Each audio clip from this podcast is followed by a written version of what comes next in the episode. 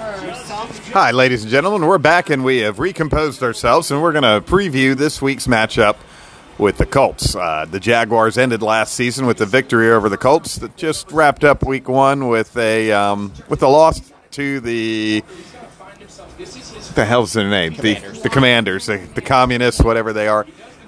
Um, could have won that game. Left a lot of points out there on the board. So looking forward to the tailgate. This week is uh, beating your chicken game.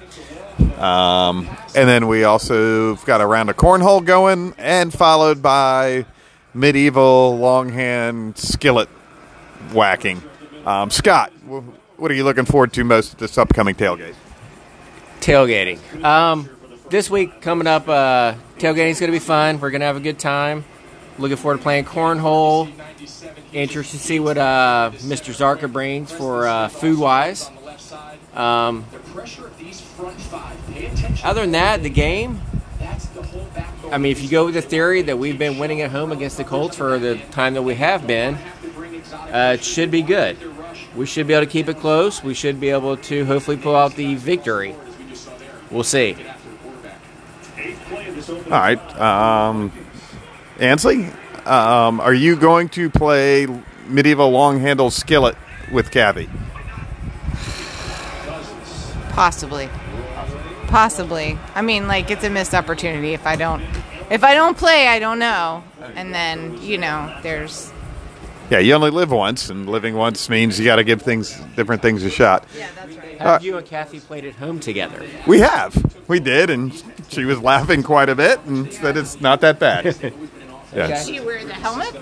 Yes. Okay, okay. Yeah, Kathy had the helmet on, whacked me in the head, and I whacked her in the head. So wasn't that bad. Maybe we do couples medieval long-handled skillet contest. That that could be interesting. Ansley, any impressions on the game today? Um, you feel any better today than you did, say, at any point in time last year? Not right now. I, I really like I want to be hopeful.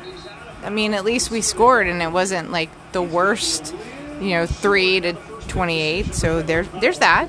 Uh, but I I think there were some real like missed opportunities like maybe I don't know. Maybe you don't go for it on fourth. Maybe you don't go for the two point conversion. Maybe you don't do these things when your team is like a walking fucking shit show all the time.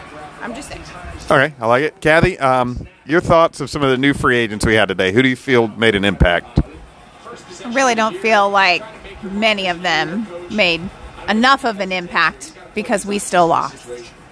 All right. Travon Walker. He's not a free agent. Not a free agent. Uh, Go dogs. Christian Kirk. Christian Kirk, I think he came out good. Correct. Engram He made had some good some catches.